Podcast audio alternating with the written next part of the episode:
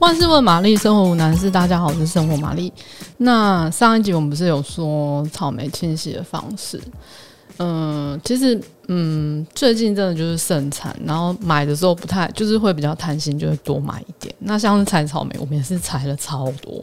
可是大家也知道，就是草莓很不耐放。那最好的保存方式呢，我觉得就是把它做成果酱。那我们这一集就来说说做果酱的一些小秘诀，还有一些注意的地方，这样子。好，那草莓果酱其实它就是真的不是很难，只是它有一些比较需要特别注意的要点。首先呢，像上一集就有说到清洗草莓的方式，那我们上我们就先把草莓用上一集那个方式那个步骤把。呃，适量的草莓清清洗干净。那像这一次我们这边讲的分量，大概就是成品，大概就是呃普通的那种果酱罐装，大概就是三百五十 ml 的分量。那我们就先把这个容器清洗干净。嗯、容器的部分也是一个蛮重要的要点。通常我们都是选择。玻璃罐，那为什么是玻璃罐呢？这是因为就是确保果酸啊跟容器它们之间不会产生化学变化。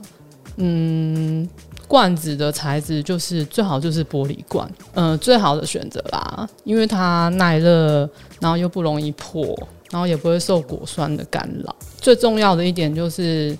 呃，我们把这些容器啊，要放到煮沸的水里面煮过，这样子才可以确保里面不会有细菌的产生。那煮过的容器就可以放在一边，就是先晾干。接下来就是刚刚清洗过那些草莓蒂头啊，切掉啊，切成小块，加入大概草莓重量的二十趴到三十五趴。的重量的糖，如果说是四百克的草莓，那砂糖大概就是一百五十克。那糖的分量其实也可以，就是它也影响了这个果酱的保存期限。就是糖如果放的越多，那当然就是它可以保存的期限就是越长，越少就是越短。再来就是很重要，另外一个很重要的要点就是柠檬汁。这个柠檬汁我真的觉得就是。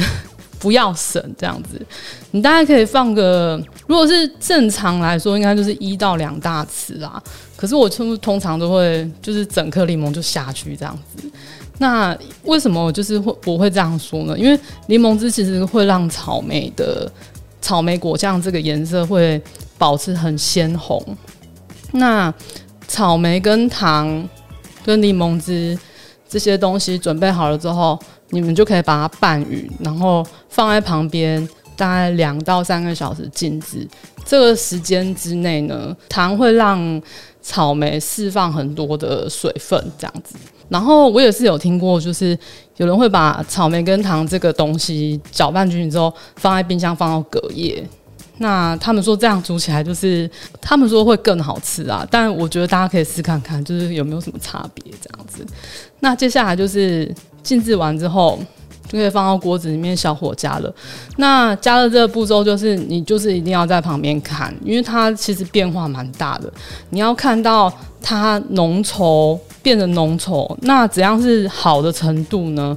就是你用木匙刮那个锅底，如果它锅底就是它不会像流水一般，就是很快就是。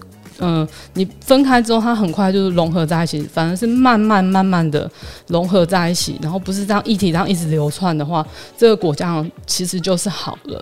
那这时候你就可以关火了，因为其实关火还有点热度，所以千万是不要煮到太干。如果太干的话，它其实就会果酱就会太硬，其实不是很好吃这样子。那如果真的你不小心就是煮过头了，那你就可以再加一点热水，再重新熬煮过。就是这个都要拿需要拿捏一下，就是火的部分。那再来呢，就是你要趁着果酱还热的时候，就放到那个消毒过，我们刚刚消毒过，一开始消毒过那个玻璃瓶中，然后紧关瓶盖，然后倒着放到完全冷却。那为什么要倒着？因为很这这之前也有人问过我这样。那其实这样做是为了让瓶中没有空气，就不会产生那个细菌。如果你有做这样的动作的话，其实这个果酱啊，它完全冷却之后，你可以不用放在冰箱，放在室温里面。然后这样大家可以保存个两到三个月吧。不过如果你就是你已经打开用的话，就是你还是要放在冰箱保存。那放在冰箱的话，大家可以保存个一年左右，大概就是这样啦。然后我自己是觉得自己煮的果酱，我有时候会让它水分多一点，然后放在气泡水里面，然后跟着气泡水一起喝，我觉得。也是一个蛮好喝的方式，这样希望大家都可以试看看哦。如果你喜欢今天的内容，欢迎订阅、按赞五颗星。还是有什么生活上的疑难杂症要请玛丽解决，也欢迎留言让我知道哦。拜。